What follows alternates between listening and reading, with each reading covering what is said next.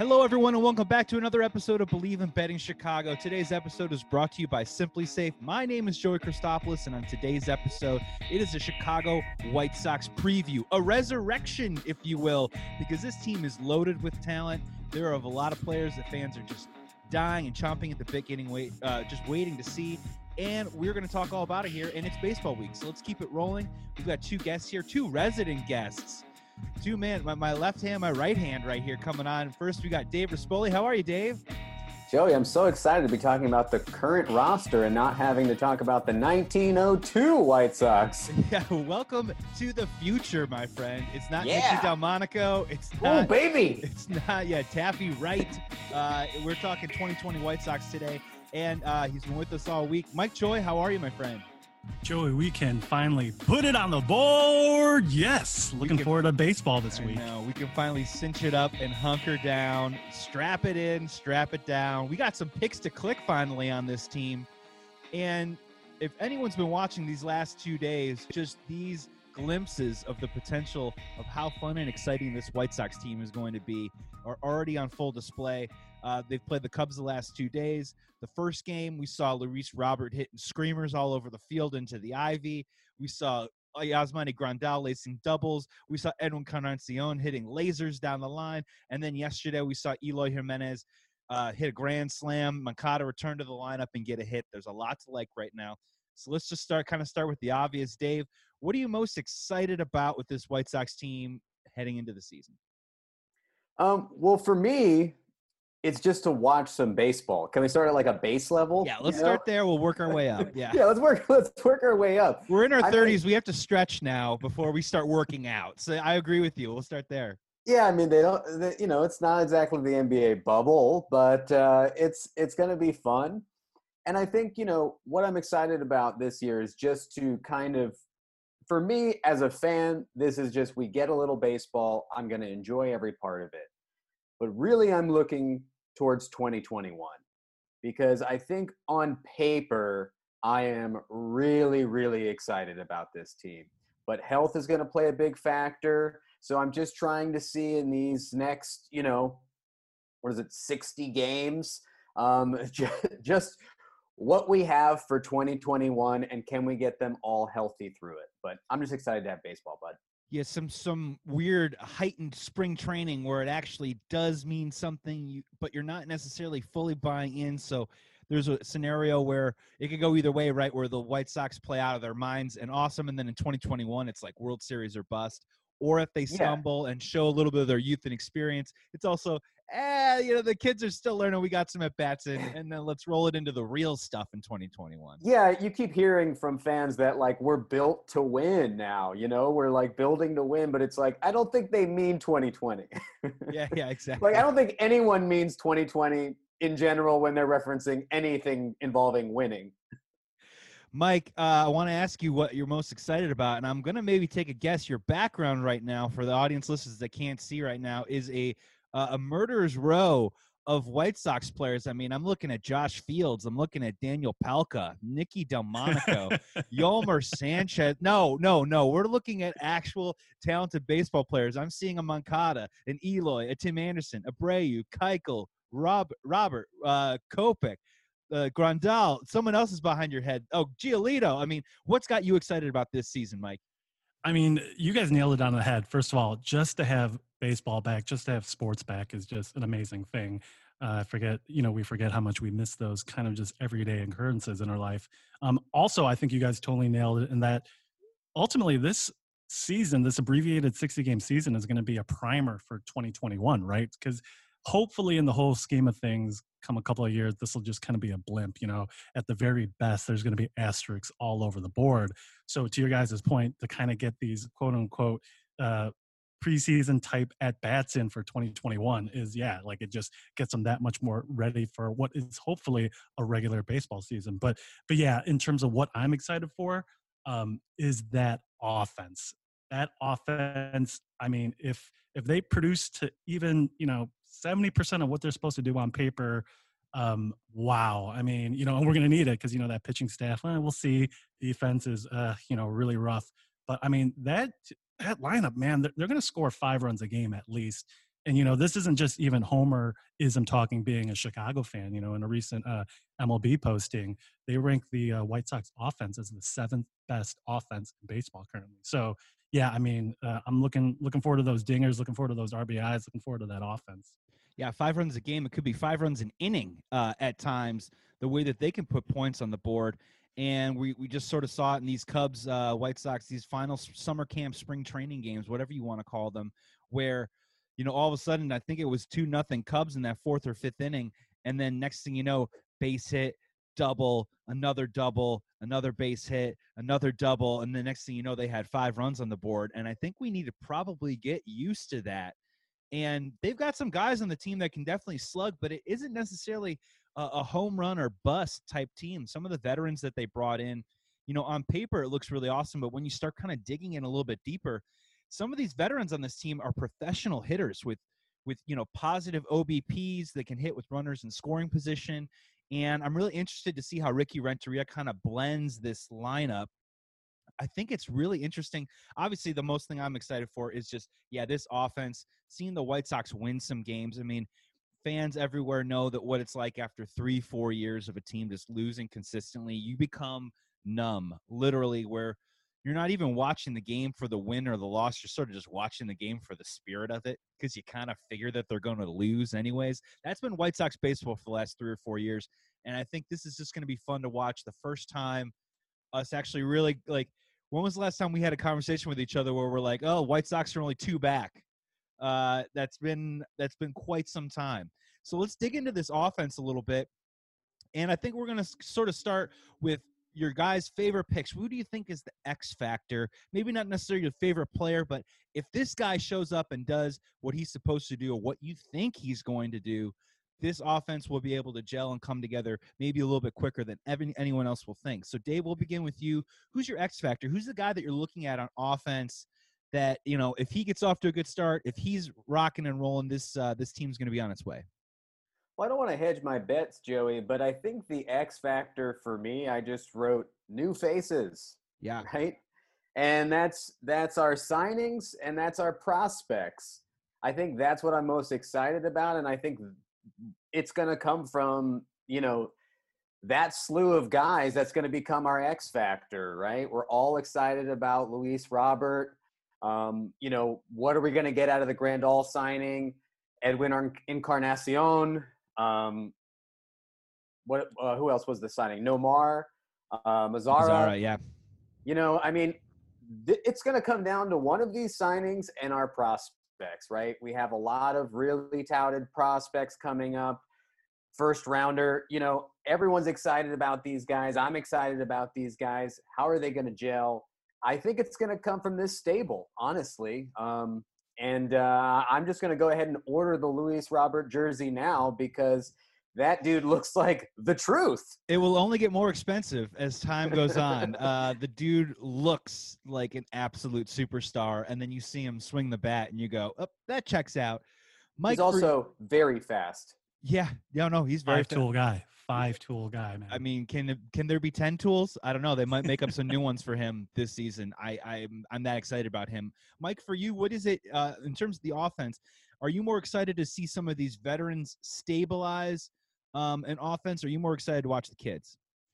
I mean, it uh, it's 100% in terms of the X factor, and then as you guys mentioned with the kids, it's Luis Robert, right? It has to be you know, between his signing bonus and the contract, he got paid $76 million before he even took an actual at bat in the major leagues, right? So, um, you know, all these other guys have to some extent uh, a proven track record of what they can do. You know, you can see what they've done in previous seasons, and you know, you can speculate on Tim Anderson if last year was an aberration or if that's something he's kind of developing into. Same thing with Moncada, but again, they've proven that they can do it at the major league level. You know, Robert is all hope. He's all hype. He's all like, you know, just potential. And he's he's showing those flashes. And so if if he even, you know, comes to a fraction of what we're hoping he can do, like, wow, that that lineup, like literally, you know, besides, you know, uh, we kind of talked about this before we started recording, you know, uh, second base may be a little weak depending on how uh, performs, you know, but other than that, everybody else is a plus at bat. So if Robert can be what everyone thinks he's going to be, oh my God, that the murderer's row lineup right there. In 122 games in the minors last year, Luis Robert, 108 runs scored, 31 doubles, 32 home runs, 36 stolen bases, 11 triples with a slash line of 328, 376, 624, 92 RBIs. Um, interested anyone? Uh, are we are we into that? I mean, literally, those are we've been doing these fun uh, fantasy drafts recently, and those are numbers straight out of like the 1950s with the uh, with the 11 triples right there and the stolen bases and the home runs. You know, there aren't a lot of 30-30 guys in this game. You know, Acuna is a guy that's trying to be a 40-40 guy. Robert could possibly be that guy, and, and you know he just absolutely tore it up last year, and now he's ready to roll. Hop in, Dave.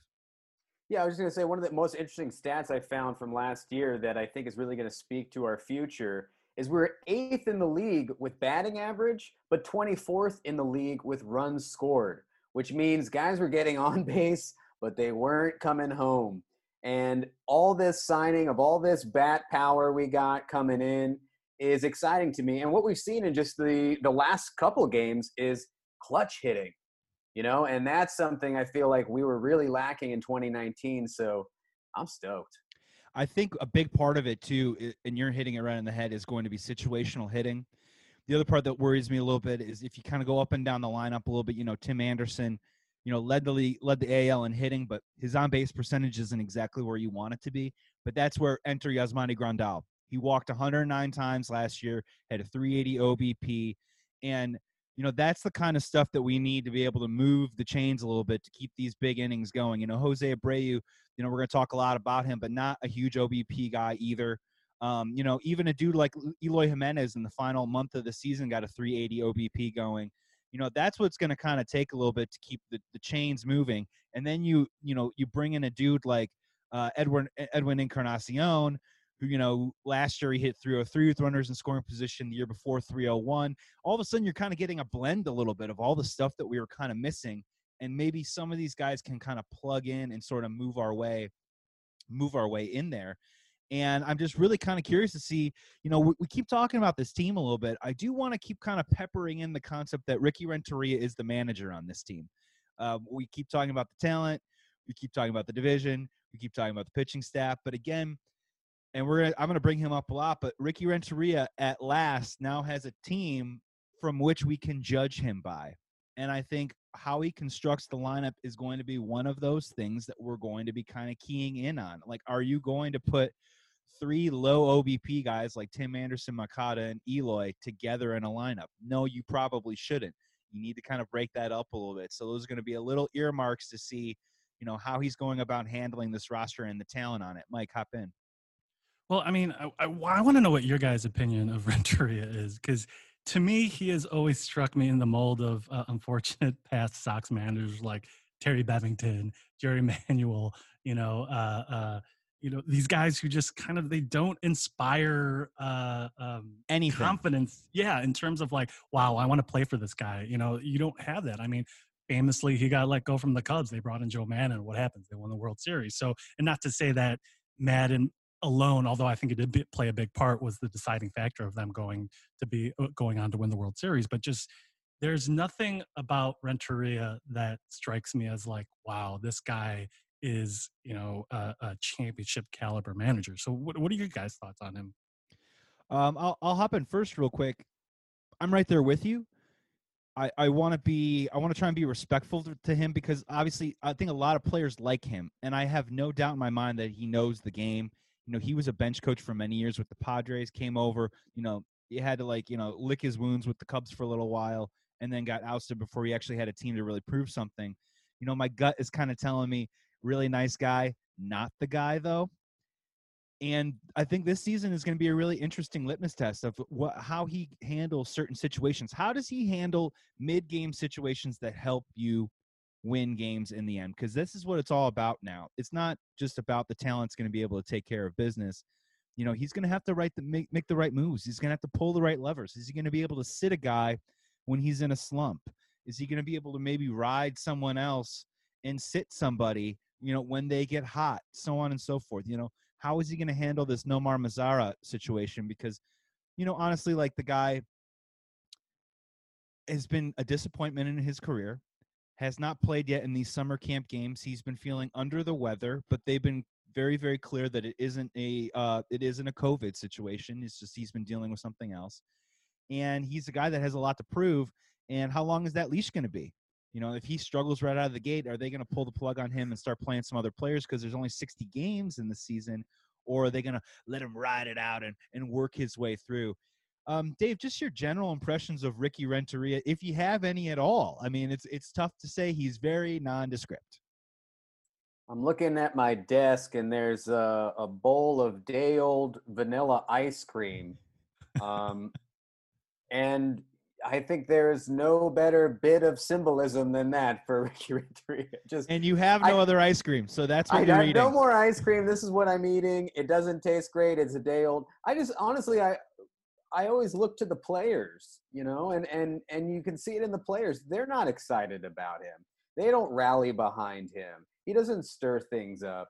Um, and I think we've been, you know, we've been spoiled in in in years past of having some real fun managers, some fiery managers, the Guillen days, and and funny enough, I was uh, searching for the lineup for the uh, for two games ago against the Cubs, and I was googling it, and a lineup popped up, and I thought, oh man, wow, this is a heck of a lineup. I love this lineup, and then I realized that it was just uh, an imaginary lineup from Ozzie Guillen, who tweeted out, "This is what I would put as the lineup," and I was like, well, if that doesn't tell you everything, I was like, finally, yeah, this is this is the lineup right here, and it was just a wishful lineup from Ozzie Guillen himself.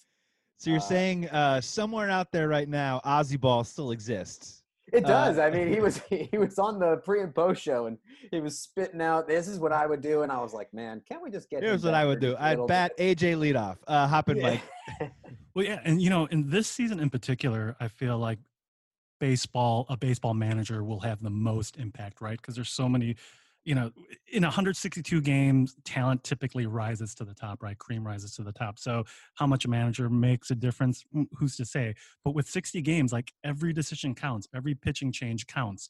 Um, and then also the, the mental factor, right? There's no fans in the stand this year. So, I think once again, what is the manager, um, you know, that who can pump up his team to get out there every game without like the, the, uh, the, the you know the drive of the fans to like kind of get you motivated. So yeah i mean this will be uh, in you know we talk about how this is kind of like a primer for the players for 2021 but if anything i think this is like kind of will kind of really we'll see for so many different reasons what kind of manager uh renteria really is.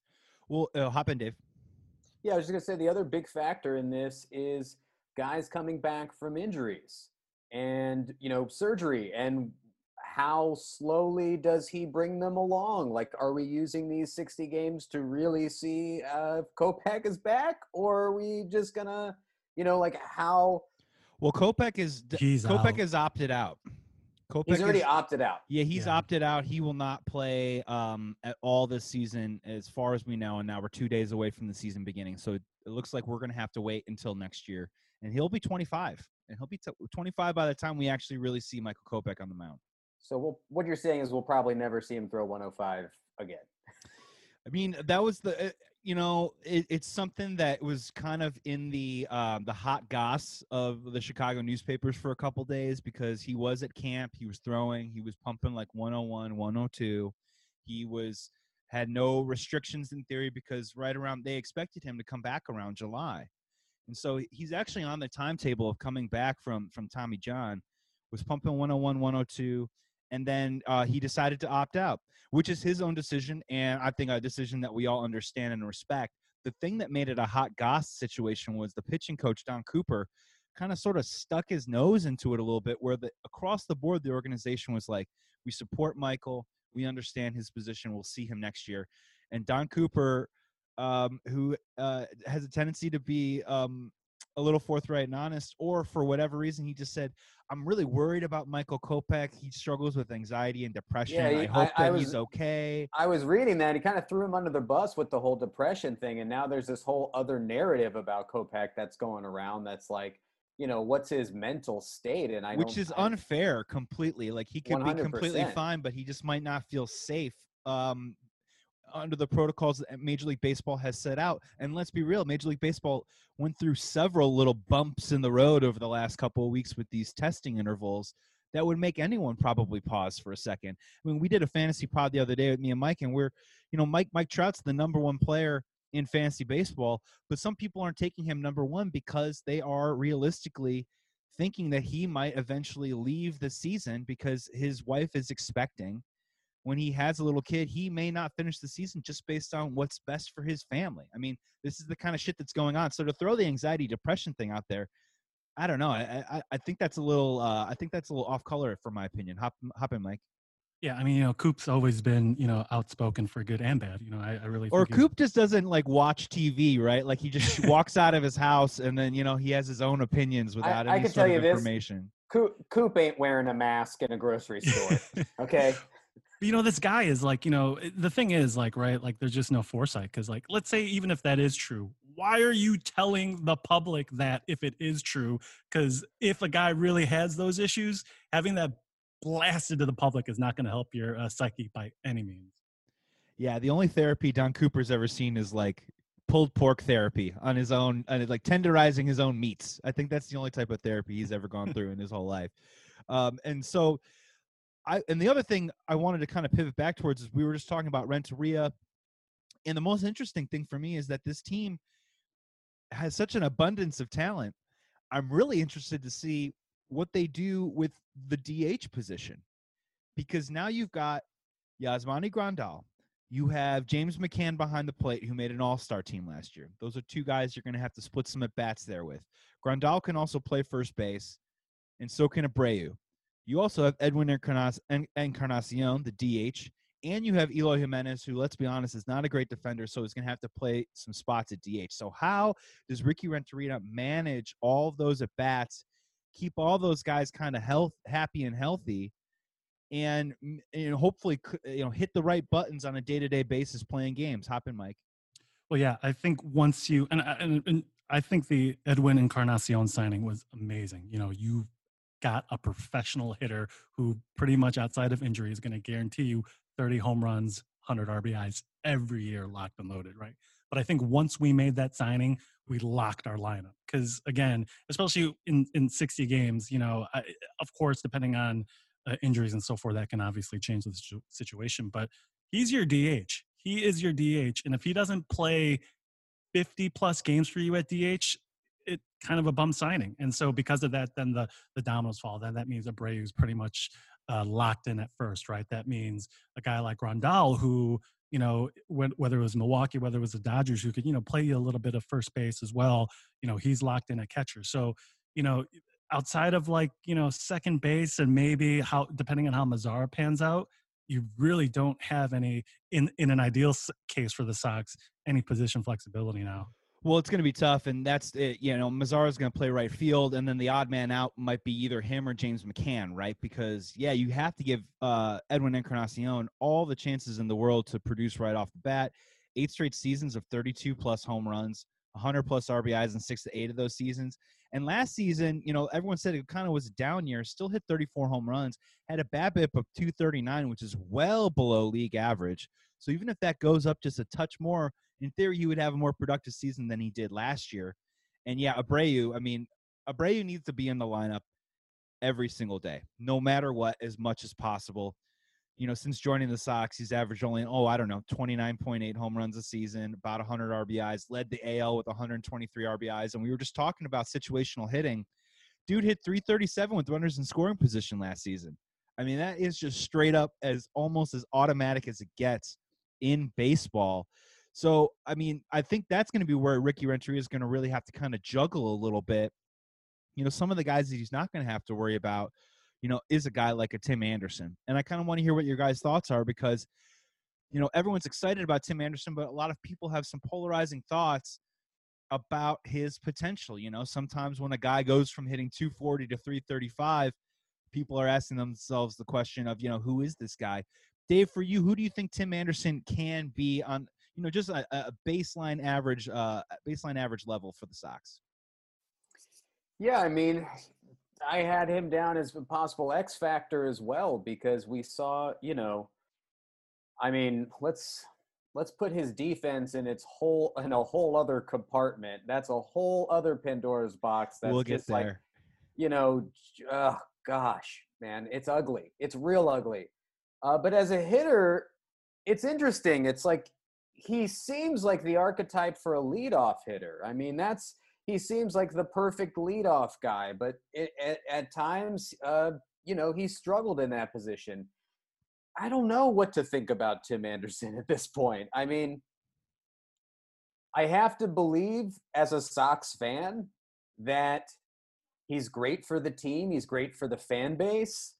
Um, he's maybe he's progressing. Maybe that's what we're actually seeing. Maybe he's be, maybe he's he's blossoming before our eyes. Maybe I'm wearing uh, Sox colored glasses, but it's what I want to believe.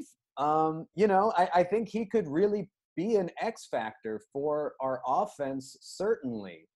Um, and it's just a matter of of which one's the real Tim Anderson, right? The one hitting 246, the one, you know, the, the clutch hitter with all the swag and all the confidence. Um, and can that confidence go towards him when he's fielding ground balls? Catching the ball, yeah. yeah. And to be fair, Dave, I really do like your glasses. They got the little hawks on them, the little yeah, hawks on the rims. one, uh, the left lens says he, the right lens says gone. yeah, exactly. Can't see a thing, but we're talking style here. Uh, yeah. Mike, I want you to hop in. Do you think Tim Anderson is closer to the guy that hit 240 two years ago or the guy who hit 335 last year? Well, I think we have to kind of, uh, God bless him that he led the league in batting average, right? But I think we have to kind of, to some degree, take that as an aberration because you don't jump 90 plus points in your batting average from one year to the next and just assume that, yeah, that that's what you are now as a hitter in one year. So, you know, for me, if he bats over 280, I think that's a great year because again, this is a guy who's going to give you homers. He's going to hit, hit, you 15 plus homers. He's going to steal you know, at least 15 bases. You know, so I mean, he's a guy that contributes across the board. Um, yeah, if that average gets anywhere near 300 again, I think that's only a bonus. Um, you know, probably right now because I think he is slated to bat leadoff, right? So if anything, he's got to be a little bit more selective at the plate because he's never been a walk guy you know, at, at the lead up position. You're going to have to be, you know, you have to get those walks up there. So, um, yeah, I, I think again, he's another uh, uh, a dark horse in terms of what he can contribute. But throw away the batting average, he still contributes. So if he, he can get you anywhere near 300, I think that is a really successful year. And then yeah, like his, the defense again that's a whole different story whenever you guys want to get into it but you don't want your arguably the most important defensive position to have a league leader in errors for you from the previous season with 26 yeah hop back in dave yeah, I was just gonna say I was I was looking at Tim Anderson's numbers with, and maybe because it was we were doing the fantasy shows, but they're kind of eerily similar to the good year from Alexei Ramirez, followed by his poor years.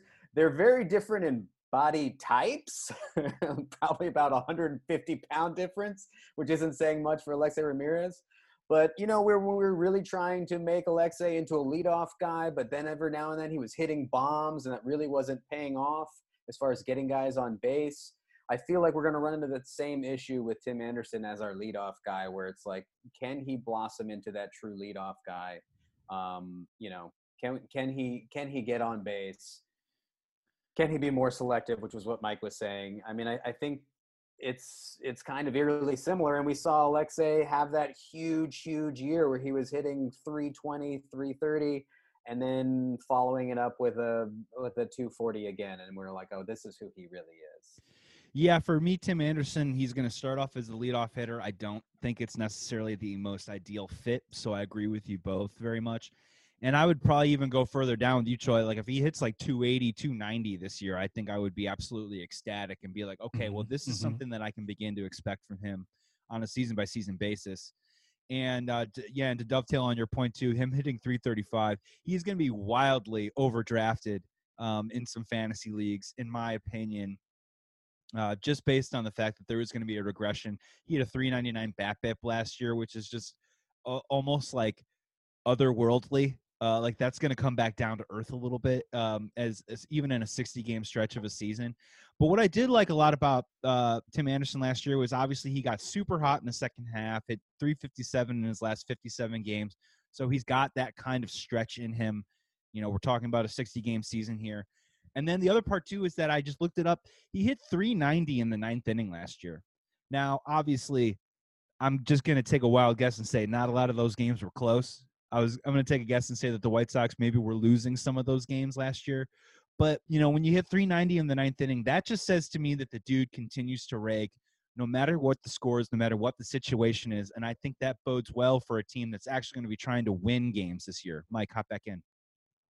Well, yeah, I you know the thing that's amazing, and I, I feel like in this 60 game season, um, the Sox are either going to win like 50 games or they're going to win like five because was there any other team offensively, and even to some degree with Giolito, actually a big degree to a big degree Giolito, where they were a streaky team, right? Like Eloy, like really only got hot for like a two month stretch, right? Uh, same thing with Moncada. You know, we talk about uh, a guy like um, you know, again, Giolito he had that really hot stretch. Even McCann, who obviously is kind of a bencher guy, like made the All Star team on a hot beginning of the season, and then really tailed off. So hard. Uh, yeah. So I mean, if there was ever a streakier team that either could do super well in the short season or horrible in the short season, it could be the Sox. Yeah, you look at some of these numbers, right? Yeah, like Eloy in the final season hit 340 with eight doubles and nine home runs and 25 RBIs like James McCann in his first 60 games last season hit 316 and then hit 226 in the second half, right?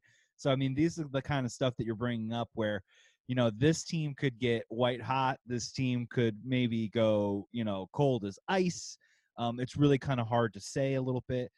Uh, before we move on from the offense, I just want to talk about Moncada first because honestly, he might be perhaps the most talented offensive hitter that we have on the team, and we haven't even brought him up yet and there's something there's just something about him I, I, I can't really put my finger on it i mean the dude is a switch hitter absolutely had an amazing season last year 34 doubles 25 home runs hit 315 slugged 548 everything that you want but at the same time he's kind of flying under the radar a little bit can you guys get a sense or maybe your, your finger on the pulse of why exactly that is um do you maybe does that something to do with like dave i want to ask you like do you trust Yoan Moncada at this point to be the hitter that he was last year, or would you, as a fan, like to see just a little bit more?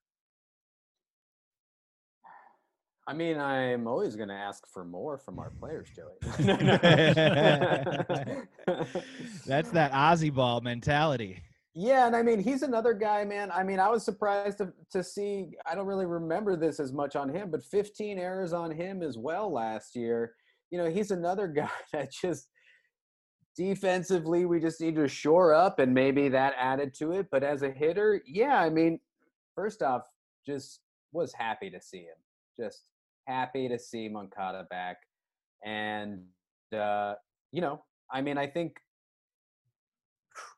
he's one of the guys that i'm most excited about. He's he's you know he's he's become a pillar of the team. He has become you know i have to imagine that the spark that we saw from Moncada last year in bits and pieces is what we're going to see on a more consistent level this year. I have to believe that. I love the guy. Um, you know, I, I, I think I don't want to keep hedging my bets, but I feel like all of these guys are essentially X factors, right? I mean, Tim Anderson, surely, Moncada, Surely, Abreu, surely, you know, uh, Shirley Jones, the Shirley the closer. Jones. but these are the these are the pillars of our teams, man. This is the 2020 White Sox team, right? These these are the guys on the posters. These are the guys that that we're all excited about and talking about. These are the guys that that hopefully we're going to have for for years and years. So I th- I think uh, you know I have no idea. Well, we're back. Well, we're back. Well, we're back to the, no, but like you're, you're bringing up something that's really fun, especially as a White Sox fan. Is you're just kind of bringing up. I mean, I'm just sort of getting those 2005, 2006 vibes again, where you know it, it isn't just about Paul Konerko. it's about AJ and Aaron Rowand and Joe Crede and oh yeah, Juan Uribe. And don't forget X Factor, Scotty Podsednik at the top line, Jermaine Dye. It goes the list goes on and on, and we're Well, back in that place is- again. Yeah, you want to have. We're finally in a place, Joey, where we're not looking to one person to to shoulder the weight. You know, the fact that Tim Anderson was had the highest batting average was was a huge surprise, but a welcome surprise. I mean, amongst all the other hot bats that we have from time to time, I mean, if if Tim Anderson can can lead the team in 2019, I mean, it's like, look, who, who's going to step up this year? I, I think it could be Moncada. and that's what's interesting is all the potential, right? Like Mike, you brought up a great stat earlier about how you know the White Sox have some offensive numbers from last season that look kind of interesting, but then also have you know runs scored is just awful. And yet on the team we have a guy who led the AL in hitting, we led the AL in RBIs, and had a guy in Eloy Jimenez who hit 31 home runs and missed significant time last year. So he's a possible home run champ. Uh, Mike, I want to hear your thoughts too as well, but also I want to hear a little bit uh, on what you think about Moncada. You know, is he is he flying under the radar just because we kind of know who he is already? Do you think he can be even better? Do you think he still has something to prove? Um, what do you think? Well, I, I hope it's not the case, but I think it might be a situation where you are never going to live up to the hype that was presented to you when you were coming up. We have to remember this guy was the top prospect in all of baseball. He was the crown jewel of the Chris Sale trade, right? That's kind of what made the trade bearable. Like, you know, and because it, could be argued that Chris Sale probably in the last 20 years is the biggest name that the Sox have had, right? So he was supposedly, you know, the the reason we got rid of Sale, the the reason that we were going to be a contender again once we got rid of Sale. So, you know, so I hope it, you know, I hope it's not that case, but it could it could be kind of like you're whatever you do, no matter how great it is, is never going to match the expectations. Because we have to remember, it, it, it's crazy. Like it feels like Moncada's been on the team for like five, six years, right? But like he's the old he's the old hand Yeah. who's finally getting a chance to win. last year was only his second full year on the Sox. You know, it's only his third year on the Sox total. You know, that first year only played like 54 games, and then you know he had a cup of tea with Boston. So, it, relatively speaking, I mean, I think he's right on track. You know, I think he's right on track for a guy coming into his third full big league season. Um, you know, eh, I, I know that his BABIP, I think it was like above 400. It was like It oh eh, was the highest BABIP. 406. Yeah, it was the highest That's going to come back to earth a little bit, but his hard hit rate was still really high. So people are like, oh, that'll maybe balance itself out. I mean, it was the highest BABIP since 1977. So again, that kind of tells you that you know, unfortunately, that's probably a little bit of an aberration. But again, if if this is a guy who you know can get you again, if he bats anywhere near 300 and then he gets you the homers, he gets you the RBIs. The thing that's actually really surprising is. Um, at least as a prospect, I think he was he was one of those guys that was in the 30-30 contention because he was a base stealer. So the fact that we haven't at least really seen him be unleashed in terms of what he can do on the base base paths. That's kind of surprising, but it could be just in that era where like, hey, once we know that a guy's a power guy, let's not get him hurt running the bases. So, but yeah, that's a component of this game that I feel like if he, wow, if he if he able if he gets to about twenty steals a season, yeah, he's he's gonna be an exciting player. Well, I think the thing about Moncada, and uh, this is just what I see as a fan observing game to game, is I think he has a lot to learn about the the nuances and the intelligence of the game, which goes into Dave's point, the errors, the fundamentals. I know he's moved from second base to third base, but still, like that's a part of the game that he has to learn. He is, I think, perhaps one of the fastest guys in the team. If Robert isn't already taking that away from him, but he's right up there with him. And I think base stealing has a lot to do with learning situations, learning the the pitchers, the ins and outs in that, and that type of intelligence. But for him, he has so much talent that for me, him and Eloy, it's almost like I don't even worry about them for some reason. Like they're already these established, like you said, like he's been on the team for years. Like these are like established players already in the lineup. And you know, I tell you, I haven't seen a BABIP like that since 1977. But I don't care. like I still think, I still think the dude is going to hit the ball hard places. I still think he's going to be able to be driving runs. I think he's still going to be at the top of the lineup. And for him, you know, and even like a guy like Eloy too, it's like, you know, he's still maturing and learning at the plate. But man, like, I was looking up. They have this MLB stat where like late close games when the White Sox were actually in games, down or up, and in those situations, Eloy Jimenez hit seven home runs in 48 at bats. I mean, that's not stuff that like rookies do. You know what I mean? That's stuff that like veterans that step up and come up huge in big situations do. And that's kind of the stuff that I'm I, I'm already sort of feeling like, oh, these guys are established. Like, we just need to let them run. Like, now let's watch the Robert and the the Madrigals. Hop in, Mike. Yeah, I mean, you know, with uh, Jimenez again, it's like right, like he only last year was his only year in the big league, so it's like, yeah, it's this weird thing where like we've we've heard of these names because they have been such huge prospects, so it feels like they've been just in the organization forever, just because we've heard their names and they're the, they're the next great hope. But uh, the funny thing with Jimenez, man, have you guys like when you look at Jimenez, I feel like he's one of those guys where like we'll find out like in another 10 years that his birth certificate is right. Cause there's no way he's uh, 23 years old, man. He looks like he's 35, you know? So, I mean, I think that's a, that could be a situation where we find out later, like, yeah, he's got the Andy Reid jeans. Yeah, he yeah, was six, he was, like he was six four when he was nine years old. um, yeah, Dave, hop in. No, I, I, I just uh, thought it was. We were on the Moncada train, and I just thought it was funny I was pulling up his stats, and the first thing that pops up in Google is, "Is Yoan Moncada good?" that's that's that's the first question. Uh, but here's here's the thing. I think with with Moncada, one last thing was uh, the strikeouts. I mean, the, if I, if I had a dollar for every time I saw that guy just whiff, uh, but I felt like they improved, and I just wanted to make sure that they did. And uh, his percentage has gone down uh, each year. So if he can just become a little bit of a smarter hitter, a little bit more of a contact hitter, I think that's that's been his Achilles heel as a batter, and I think that'll uh, that'll shore things up certainly in that top of the lineup. That's going to be key. You know, getting smarter at bats up there. You know, you know, getting that kind of a bat that is, you know, you're not hitting the ball 450 feet when honestly you just need a base hit. You know, it's going to be that type of stuff. And they're kind of hoping that the veterans in the lineup can kind of balance things out. And I will say that, you know, finally, it was my favorite fantasy name from the last couple years. And now it is, is even better. Uh, Acuna Moncada. Uh, you get Ronald Acuna and you get Yoan Moncada on the team, yes. and Acuna Moncada is one Perfect. of my favorite my favorite fantasy names. Hop back in, uh, Dave. I have a question for you guys. I mean, just looking at the team and and and something we struggle with over the years. We talked about the on base percentage and not being able to get those guys home.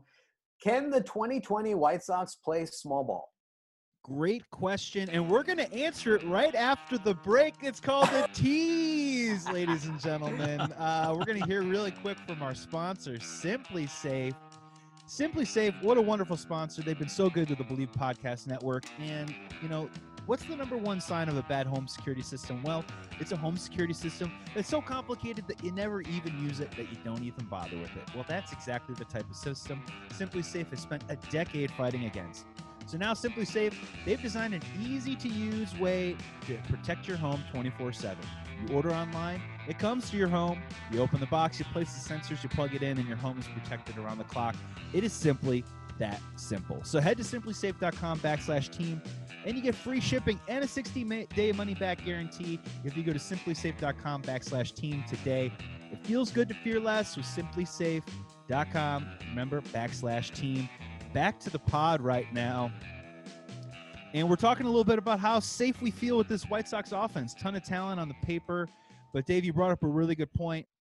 You know, are they going to be able to move? Are they going to be able to move the chains a little bit? You know, uh, this team looks like it can probably uh, score a touchdown from anywhere on the field, but can it pick up a first down when it needs to? Not to do a cross sports uh, reference here, but I want to start with Mike.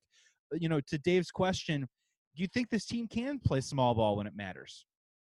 Not at all. I think this team was yeah. was designed to be, you know, one of the worst things they were in the league last year was home runs and RBIs, right? They were in the lower third um, of, of those stats. So I think this team was designed and built for this year and beyond to be, I don't want to necessarily say a power hitting team, but a team where like you're obviously in situations you're going to move the guy over with a bunt, you're going to try to get that sacrifice fly. But in general, you are sending those guys up there to hit uh, you're throwing out the situations. You're just throwing those guys up to hit. Because again, you can't count on Tim Anderson to hit 335 again.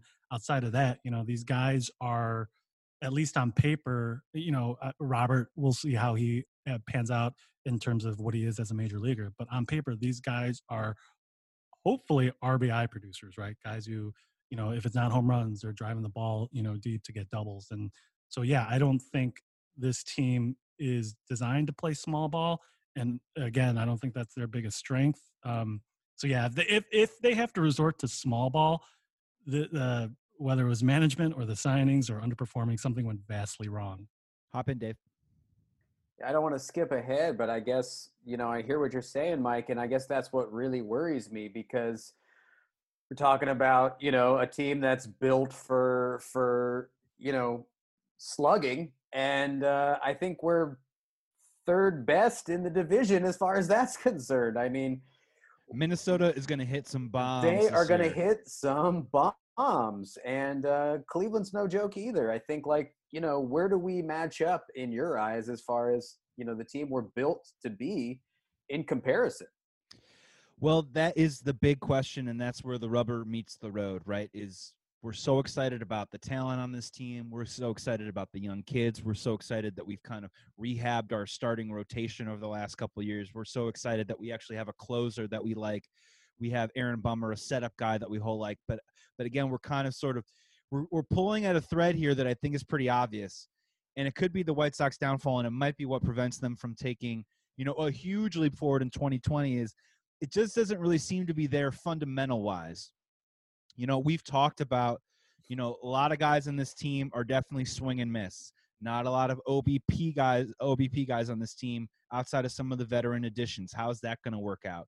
Like you said, Dave, are they going to be able to move a runner over or just get that sac fly or just, you know what, make some contact to keep an inning alive? There's nothing worse than bases loaded, nobody out, and you swing and miss at three really bad pitches and you have one out, you don't even make contact, and then you set up a double play, which guess what? This team is going to hit into double plays too as well this year. We have to be ready for that. We've already brought up the defense, which is kind of a problem. And then we're going to get into another one in a second about, you know, I do like the starting rotation, but I think the middle relief is a huge, huge, huge issue. And that'll also going to be a huge wart for this team as well. So fundamentally, you know, it doesn't really stack up for this team to, you know, overtake a team like the Twins, which just has this juggernaut offense and veteran veteran pitching. The Indians, who have been there, done that, still have a superstar in Lindor, still have a Cy Young candidate in Shane Bieber.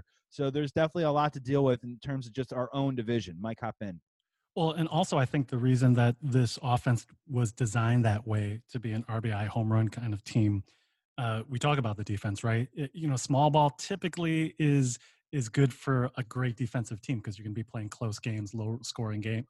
But like when you have a defense that is really suspect like the Sox, and unfortunately an unproven staff from top to bottom, right? Because I mean, hopefully Giolito is what he showed he is. Hopefully Dallas Keuchel can kind of be what he has been the last three or four years.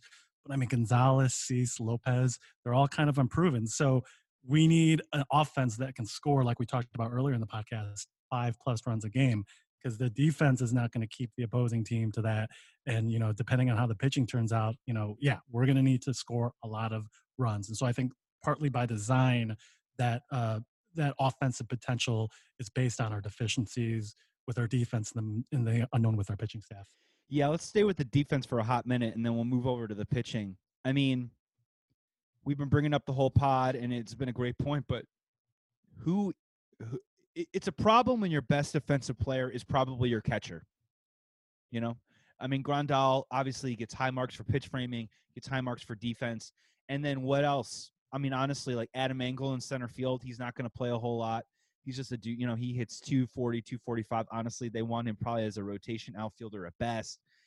If you're running Eloy out there, Eloy hurt himself twice playing left field.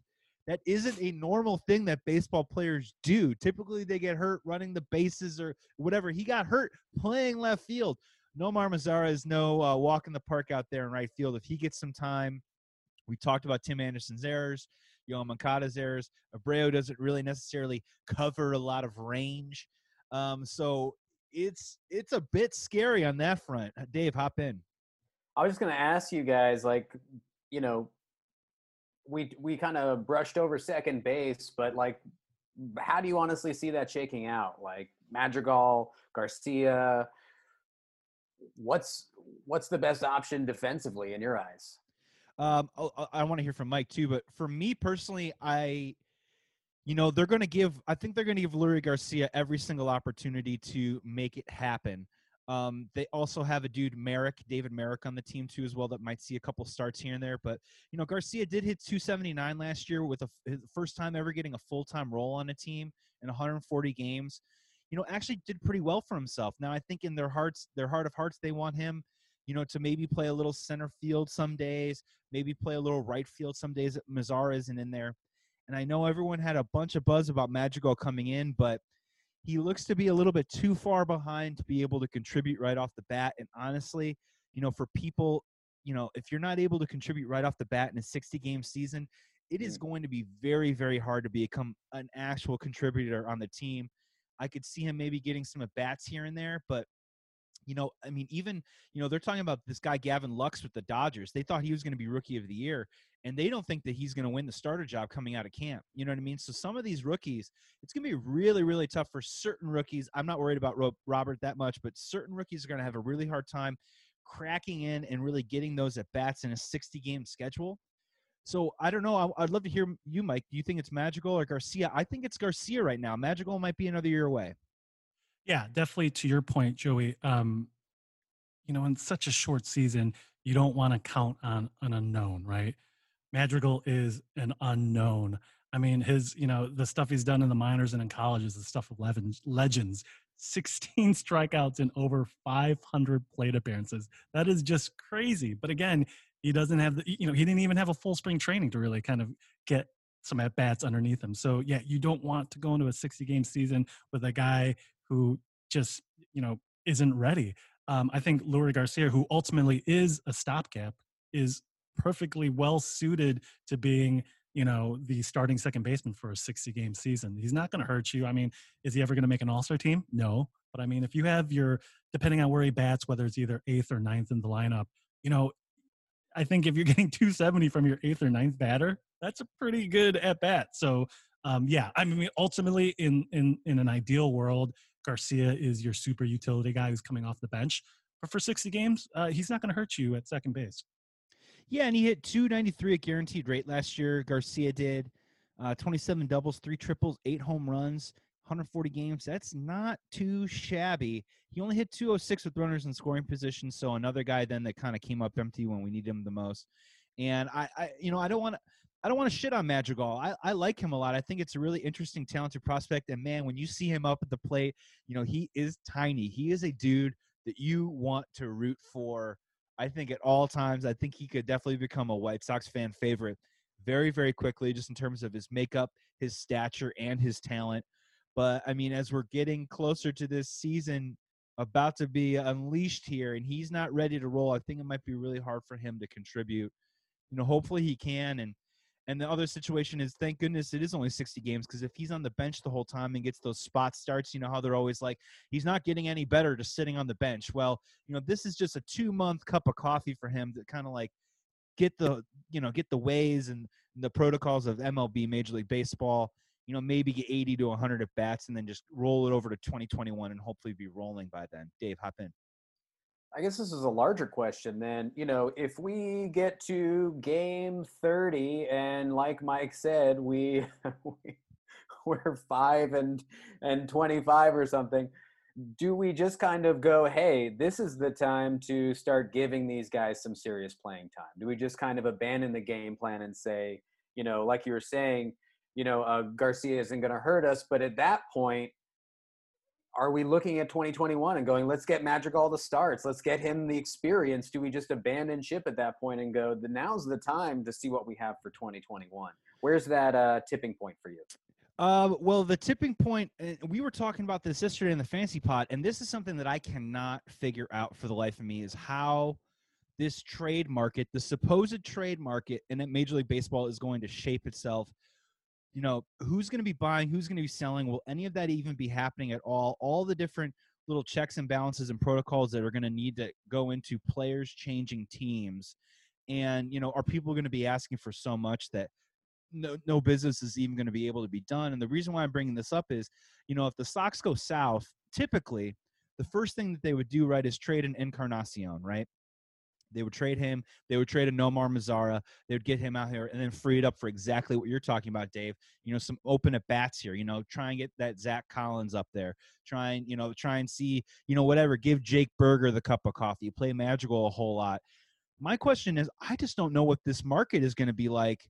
Where I don't know if you're going to be able to move guys off of your team to open up spots for others and then again, if you keep those guys on the team like an Encarnacion, explaining to them, a guy like Ricky Renteria, explaining to him that he needs to sit on the bench for the next 10 days because, you know, we're going to start Madrigal at second and we're going to start someone else at DH. We're going to give other people different kinds of looks. I think it could get really a little dicey there.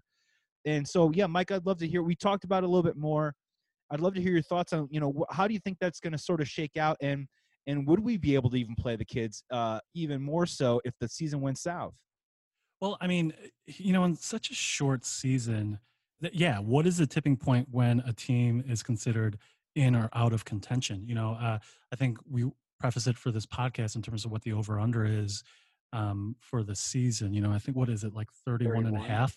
We're yeah. 31 so, and a half. Yeah, 31 and a half. And then we're so, plus, mean, plus 350 to win the division. And I think we're 25 to 1 to win the World Series because here's the thing, and again, you know, this kind of ties into us being a, a betting sports podcast, but um, you know, right now, right, like the Dodgers are the overall World Series favorite.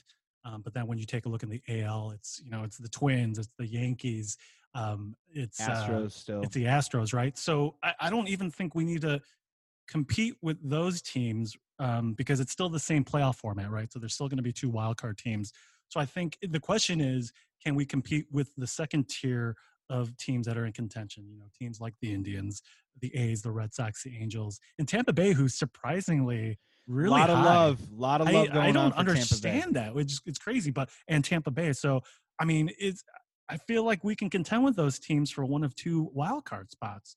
Um, but you know, in terms of player movement, I got to, at least in my opinion, I got to assume that it's going to be very, very minimal. Because to your point, you know, what are the safety protocols for trading a player? What does it take to, you know, is he going to have to have any kind of quarantine situation if he moves to another team? And then obviously with 60 games, if you have to face a quarantine situation before you can join your team, you know, that's, uh, you know, a, a ninth of the season, you know, so depending on that situation. And then obviously the whole reason that teams are playing just regionally is because they don't want to have people traveling in the first place. So I would gotta say, unless it's a blockbuster, some team just makes a killing on a trade and just dupes like a dumb general manager, like I don't think there's going to be much movement in baseball this season. And that could block a player like Madrigal from cracking the lineup and actually getting, you know, significant playing time. Yeah, I think some of the love for the Tampa Bay is definitely that they've been deploying the opener uh, for those of you that don't know what an opener is, instead of a starter who goes five or six innings, they will bring in a bullpen man to go the first one or two innings and then introduce an actual starter to go four innings. They think that because they have that structure figured out on their team, that maybe they'll be more um, uh, attuned to the 60 game schedule of, of moving guys in and out. And let's kind of pivot over to the pitching staff a little bit because flying a little bit on the radar because the offense is so much fun to talk about, but there's definitely some question marks in the starting rotation. And this is really where I have this is where I'm going to be making uh, my bones with Ricky Renteria right here. I think this is where I'm going to be deciding whether he is the future or not. And this is why. So we're looking at Dallas Keuchel, Lucas Giolito, Reynaldo Lopez, Dylan Cease, and perhaps let's just say Gio Gonzalez right now to start off the season. Looking at the numbers, Giolito obviously we're not going to have to worry about him. If he's not an ace, he's at least a number two, and I'm hopefully he's going to be able to repeat a little bit of what he did last year. But you know, Dallas Keuchel, veteran pitcher, like him a lot, but averaged only 5.9 innings per start last season. Reynaldo Lopez, 5.57 innings per start last season. You know, Dylan Cease is still a young kid. You know, he came on a little bit towards the end of the year, but still wasn't really able to go very deep into games. And then Gio Gonzalez, pitched well for the for the Brewers last year in 17 starts, but averaged only 4.76 innings per start. So I don't know math very well, you guys, but I'm looking at this and I'm being like Ricky Renteria is going to have his hand up in that fourth, fifth, sixth inning, and he's going to have to make the right moves and make the right matchups to get us to the Bummer, to the Colome, to the Cishek, the guys that we actually like and trust in the seventh, eighth, ninth innings. It's going to be Ricky Renteria making those decisions in the middle of those games when when shit is really going down, when stuff really matters. Because I don't know if this starting staff is going to be able to go very deep. Um, you know, Dave, you know, a lot is unknown about the starting rotation now, but you know, you know, who do you like or who do you don't like, or and what questions do you have about uh, this starting staff heading into the year? All the questions, Joey, and I think So many. just kind of hit on it. Like we we kind of don't know uh, how this is going to shake out. I mean, we have uh, who is it, Dunning and Lambert, who are kind of like our swingman roles, who are probably going to sit in that role. Um, maybe they bridged the gap a little bit for for kind of what you were talking about, but uh, but honestly, I mean, I'm looking at our relievers here, and Carson Fulmer, no thanks. I'm just nervous. I'm just yeah, this it's just a whole lot of just warm bodies over in the bullpen right now. Kelvin Herrera, remember Yeah. him? He's still going. And you know, I I, I think you know, like you were saying, uh, uh, Kopech opting out and and um, uh, Rodon. I mean, wh- there's a lot of question marks, and again, it's going to come down to what does this look like in a 60 game format like you know how, how many how many starts does that equate to for for giolito uh and and and can we get into a nice rotation are we going to find our our our five man rotation in these 60 games um you know and and like you said outside of giolito uh, I don't see a lot of names that are going to take us into the seventh, eighth inning.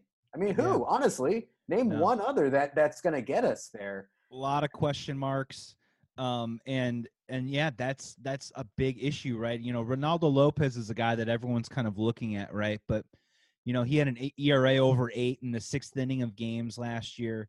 Um his he was giving up 1.71 home runs per nine innings. That was a huge issue with him too as well. And he couldn't pitch on the road either. His era was over six. So if you're looking for a guy to eat up innings from there you know that's kind of a bit of a you know it's either going to go really right or really wrong from him. You know, Dylan Cease is still probably learning. Gio Gonzalez might give you some good starts, but guess what? You better have that Dunning or, or whoever. You better have that middle leaf relief ready to roll on that Yeah, day. you need that band aid. Yeah, and what do they do with Carlos Rodon? You know, I mean, he in 34 innings last year, he did have strike out almost 12 guys per nine innings on average. That's all great, but is he a rotation guy? I mean, can you bring him out of the bullpen? You know, I do like Keuchel to kind of solidify and stabilize everything, especially with our offense. I think that's going to work out pretty well from him. But again, like, yeah, who's going to go deep into these games? I mean, Mike, I want to ask you the starting staff, you know, is it either going to go really right or really wrong? Or is there a middle? I don't even know. uh, man, it's scary what we have to count on from our pitching staff because when you really think about it, when you really break it down, Dallas Keuchel's the only guy who has a proven track record as a front of the rotation type guy. Because Giolito, let's hope that he's kind of made that next step forward. But really, we only have one season on him to really judge what his quote unquote potential is. So he's not, unfortunately, a sure thing either. We hope he is. We have the hope that he can be what he showed last year, but there's no uh, track record of proving, yeah, yeah, he's more this guy than that guy, right? You know, so Keuchel, who is now on the downswing of his career, um, is really the only proven major league starter on this rotation, which is scary. Um, but you know, I this season in particular, I, I'm not so much worried about uh, innings from your starters. Um, in general, obviously with the Sox, I am, but in general, just because you know, in this season, especially with the with the restart and pitchers not getting stretched out for the start of the season, you know, pitchers only getting about 12 starts. Probably half of those starts you, you know your managers are probably not going to want to pitch you past too much past five or six anyhow unless your bullpen is crap. So i think if anything um, this year in particular and we kind of talked about it on our fantasy pod the middle relief guys are going to be monumentally important because you're not going to want to get those starters high into the innings because it's just like there's there's a little bit of danger because of just this restart this quick restart. Um, but i think you know uh, Carlos Rodon is actually a dark horse because, like, because of the delay, he's actually a guy who's, if not ready, pretty close to being ready and pretty close to, you know, if Cease falters. I, th- I think Giolito, uh, Giolito, I think uh, Gonzalez is going to be uh, pretty solid. Um, but he you know, is the two- solid. Yeah, yeah. nine straight seasons of ten plus wins, but he's kind of a couple years removed from from being that mid rotation guy. You know, can he just give us something quality? Could he be that middle reliever? Do you think? But I like the fact that you know, especially with a, a guy who's basically a rookie or going into a second year with Cease, and then Lopez, who's just he shows flashes but never really put a full year together. I like the fact that hopefully, if Rodon is ready, he can easily be plugged into one of those two, whether it's the fourth starter, fifth starter, maybe even you know who knows, maybe even we go six rotation deep. So. Um, but yeah, that that uh, that pitching staff is scary, and once again, I think that's why we value the RBI potential, the home run potential of our offense, because it, you know these games are going to be like seven five, eight six, you know, because of the pitching staff and defense. Yeah, and if I can lament maybe just one more time, you know, just from a baseball perspective and a fan perspective. And look, I'm not trying to give the guy a hard time, but you know, missing Kopech is going to hurt, right? You know, from a fan perspective, we were so excited to watch him pitch. Um, you know, so excited for him to light up the radar gun. And just like in terms of the makeup of this rotation, I think we're having a completely different conversation if Kopech is a part of that. And of course, that's something we're going to have to look forward to in 2021 because if you have Kopech, now you've got him and Giolito as this two-headed monster, right? Now Dallas Keuchel in that three spot doesn't maybe quite mean as much. You know, three uh, a number three starter for Dallas Keuchel sounds pretty representative, and then everything kind of just sort of clicks down a little bit. You got the Lopez, the Cease, and then you kind of decide what you do with Rodon or Gio Gonzalez, or maybe those are your middle relief guys. So you know, it certainly does hurt. It feels a little bit like a you know on a report card, this rotation is a little bit of an incomplete heading into this season, and maybe that's why we're having some issues with it. And I think that they're going to be competitive. It's just, man, I think this is where we're going to be really. I don't know. I just, I just don't want to be screaming at Ricky Renteria, and I have a feeling that I'm going to be. I feel like I'm going to be yelling at the TV with him when he makes a move in the fifth inning, the sixth inning, or maybe he, maybe he he pulls the guy maybe a little bit too early and it blows up in his face. Mike, hop in. Well, how much do you think Renteria? I mean, obviously he's the manager, right? But in terms of function, how much do you think he's really making the pitching calls? Because you know, Coop is so entrenched as the Sox pitching coach. I I almost feel like, Eh, you know, obviously there's no this, this is only speculation on my part. I almost feel like Renteria is probably like Coop. You're making the calls. That's a great question. There have been rumors in the past that Cooper's place on the team is he has a little bit more pull and sway than I think other pitching coaches do, and that's Oh, a great 100%. That's a Yeah. great point that you're bringing up. That I think when, especially when the Yankees tried to drag him away, you know, he stayed with the White Sox. I think because I think they gave him a little, maybe a little bit more authority than perhaps other pitching coaches on different teams have. So that is a really interesting point of whether he's actually going to be calling the shots or not. At the end of the day, though, the same thing that it went with Robin Ventura and you know Ozzie Guillen or whatever. At the end of the day, it's the manager's call, right? It, I mean, he's the one that puts the final stamp on it, and you know, I know it's a 60 game schedule and I know we have a lot to look forward to and a lot of potential, but you know what?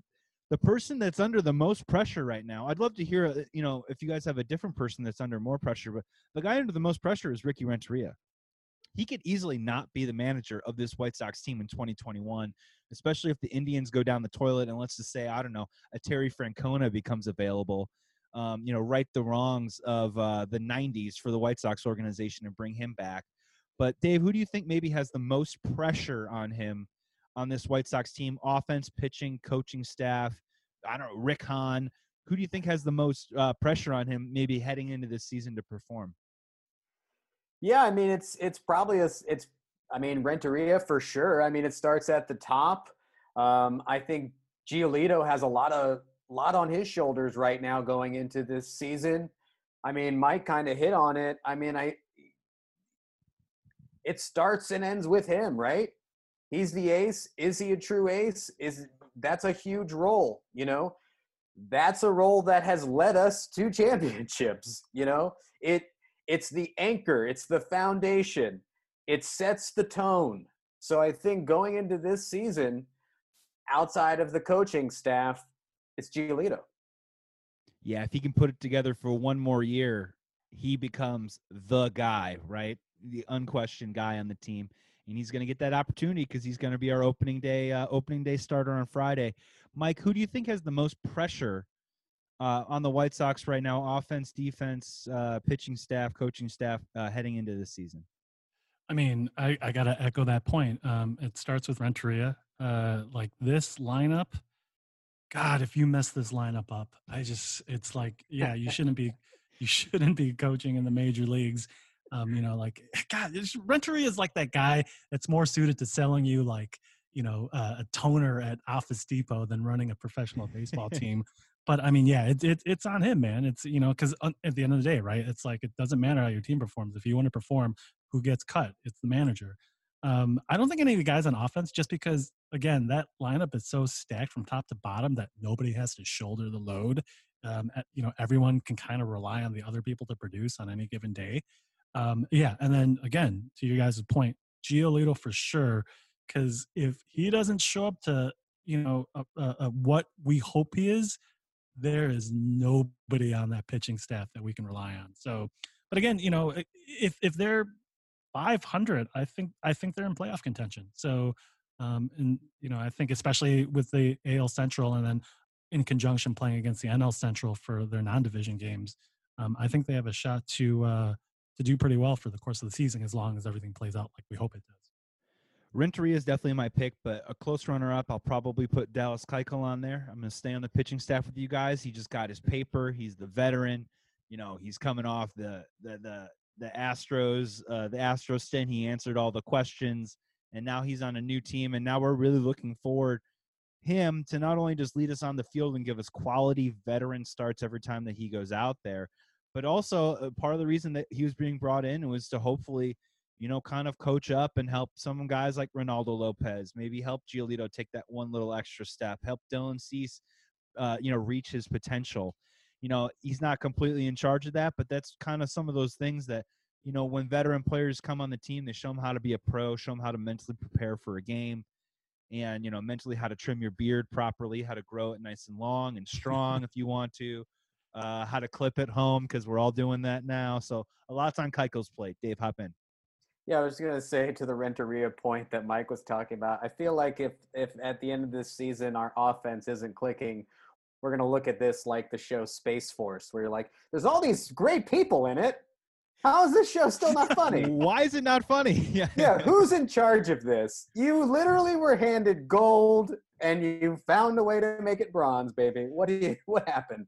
Directed by Ricky Renteria. I should have known. Unbelievable. That is yeah, that is a great point.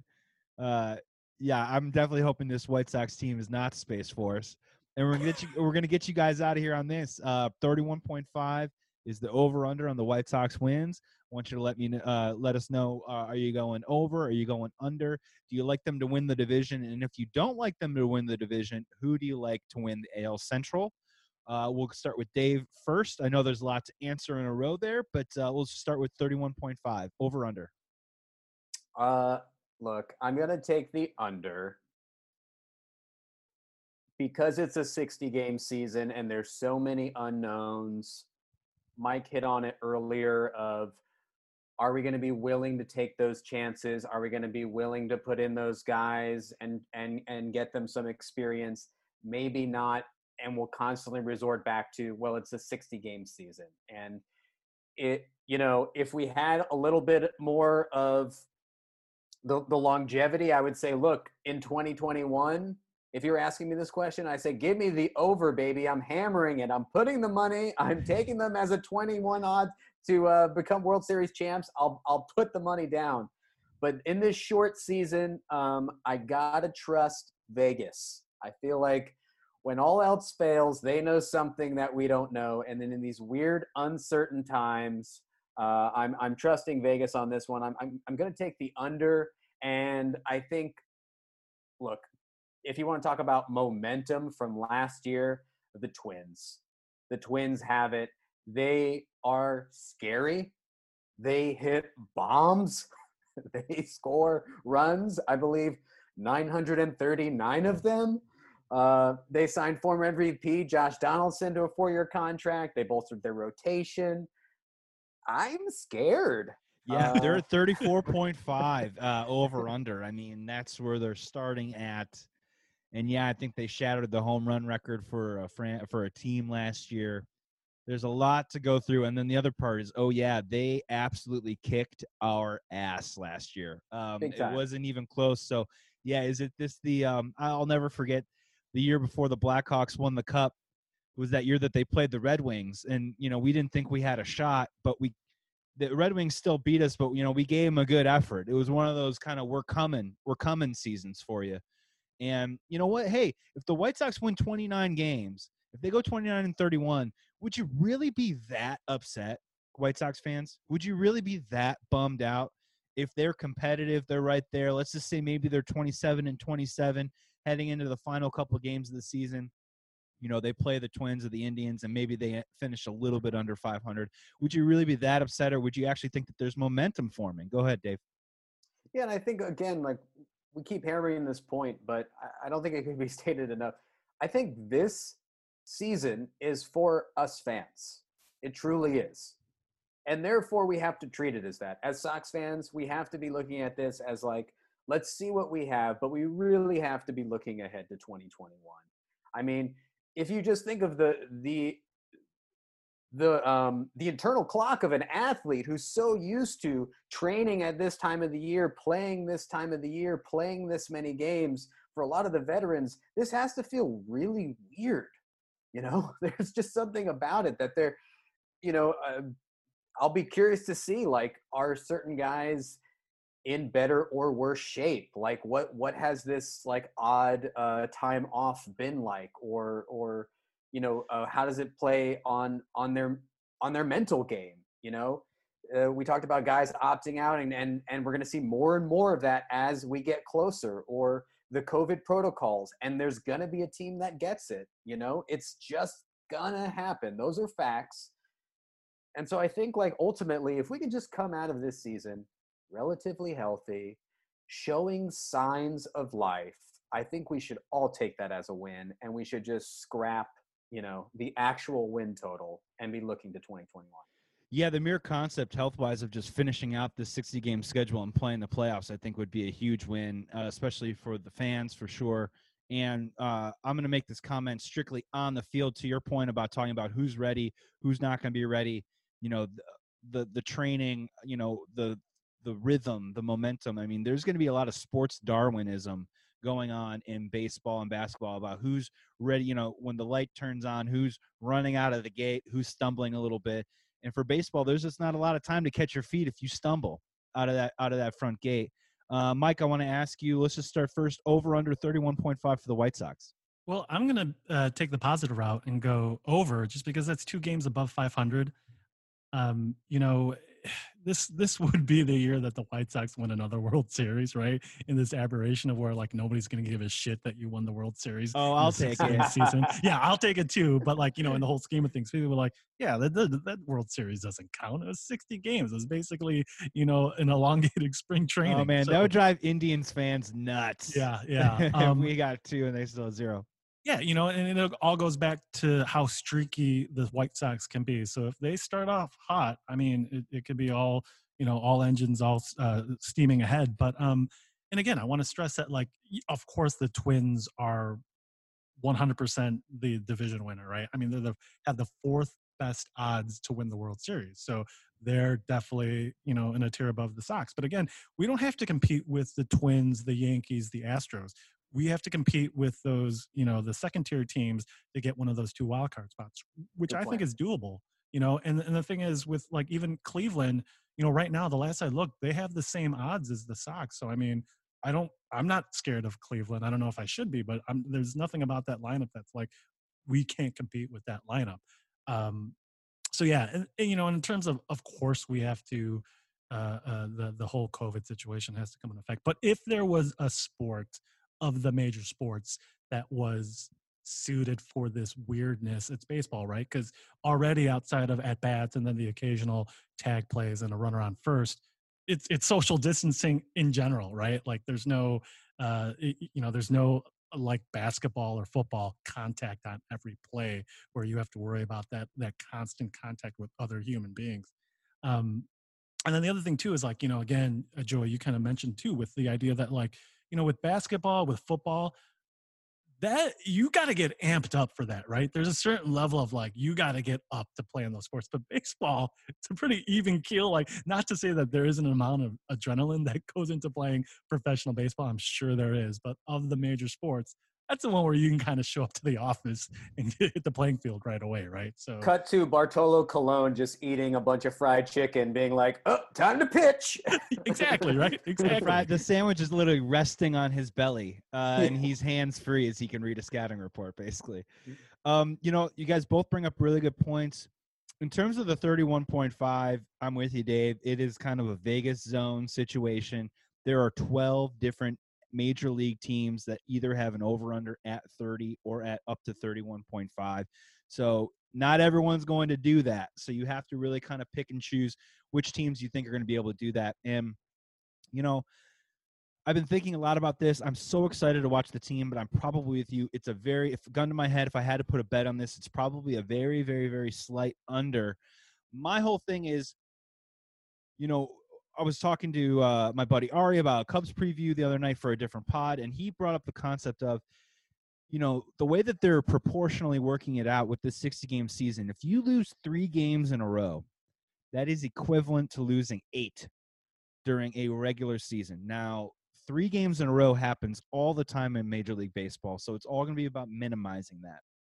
I think with the White Sox, I think they're actually going to be able to minimize that. I think with their offense, I don't think they're going to have to worry about losing three in a row. I think they're going to have to worry about winning three in a row. And that for me comes back to fundamentals. It comes back to starting pitching and middle relief. It comes back to the defense. It comes back to on base percentage. And I could definitely see a scenario where, you know, they're kind of fighting it a little bit, just kind of toggling back and forth 18 and 19 record, maybe 20 and 19 record fighting for it, maybe right in there with a shouting distance of getting into a wild card situation. And I do think that there could be a scenario where 30 or 31 wins gets you a wild card. It might be just a shade short. I'm not so sure about this team. I do think it is a slight under, and I hope I'm wrong. Hop in, Dave. Yeah, well, don't we open against the Indians and the Twins? Yes. so yeah, maybe. I mean, we could be, uh, we could be heading into uh, the second, third week here being what? Uh, For real, if you start a season, and... yeah, if you start a season two and six, two and seven, you are done. In my opinion, that's just my first blush right now. Maybe I'll feel a little bit different when the season gets going, because of course, before any sport begins, you know there is a certain sense of nuance that we all sort of lack we're looking at the paper we're projecting what we think is going to happen and then the little details begin to creep up a little bit but yeah, if you start if you stumble out of the gate, you're pretty yeah, screwed. I, I think that's that's the one benefit is we're gonna know real quick uh, what yeah. what yeah. kind of season we're gonna have. We'll know instantly. Yeah, Mike, hop in. Well, yeah, and you know, I mentioned this before, but in the course of 162 games, cream always rises to the top, right? That's you know, a real baseball is very much rotisserie fantasy baseball and that like that's the best indication of how good your team is because the cream always rises to the top when you have that many stretches of games but uh, this is where like this is the one time where and again vegas always knows vegas always knows it seems they like do. but if there was ever a year where you'd kind of like throw that out the window is this because like who it's so unprecedented and in 60 games anybody can get hot anybody can you, it's just yeah like there's no rhyme or reason how that may manifest itself but to both your guys point yeah that first week first week and a half uh, that's yeah. going to be very indicative of how the Sox are going to go. Mm. Um, and then, real quick, on a on a, a PSA note for uh, fans out there, guys, set your uh, Google alerts to find out the next time the Sox do the fans cutout because I'm so mad at myself that I didn't see that they were offering that for the first home series, where they're basically gonna uh, if you you could pay to I think it was only like fifty bucks on top of it, but they're gonna do fan cutouts at the first home series. So I would assume they'll do that again. Um, but it, it's just weird that like something like that, which is kind of a cool way for fans to get involved and then also raise some money for charity. There's only a handful of teams that are doing it in baseball this year. I think there's only six so far. You would think that would grow, and of course the Dodgers are charging like five hundred dollars to do it, so that's why I hate the Dodgers as always. But yeah, uh, set your Google cutout dipped in gold. Yeah, uh, set your Googlers because I if if the Sox do it again, you better believe there's going to be a fan cutout of Mike Choi sitting down the third baseline. Yeah, the other one too is I, I think they should also do the the fan cutouts, but then also they should do cutouts of great White Sox uh, players in history. Oh, so if be it was you sitting there, you know, to fill out all the seats, you know, let's just say eventually you have some open seats. You know, it, it's it's Mike Choi next to Jim Thome, you know, or and Minnie Minoso or something like that, or like Dave Rispoli, David Rispoli sitting next to Mark Buehrle and Ozzie Guillen, and I think Oh, baby. an extra. I know. Who's buying the Who's buying the round of drinks on that one? Um, Dave, hop in. The one thing I'll say too is like, you know, we're talking about we're we're gonna have to start the season hot. You know, we're gonna have to start there. We've been looking pretty good these last couple days. I mean, We look ready to That- play. that is the one, you know, silver lining in all of this to, to what Mike's speaking on. Anyone can get hot and oh baby, baby, we're the bats are warm right now. And let's just keep them that way. And uh, who knows, man? Who knows? Yeah, and that's that's a great point. Maybe a great way to finish is everyone that we've talked about so far, except for maybe Mazara and Madrigal, has hit the ball sharply in the last two days. And again, it's going to be coming out of the gate swinging. And yeah, if you can put together, gosh, put together a six, seven game winning streak in this season, in this stretch, you're kind of set, right? All you got to do is just play 500 baseball after that, and you're pretty much cruising to the playoffs. So getting off to a hot start is always a great idea. David Rispoli, Mike Choi, thank you so much for joining us. This was the Chicago White Sox preview for the 2020 season, the 60 game sprint, if you will. Summer camp is almost over. Baseball is right around the corner. And this was Bleav in Betting Chicago with Joey Christopoulos, continuing with another pod of Baseball Week. Baseball's coming on Friday, you guys. We're going to have plenty more to talk about. Thank you so much for listening. This episode was brought to you by SimpliSafe. Have a wonderful day. And again, be safe, be kind, be good to each other, and we'll talk soon.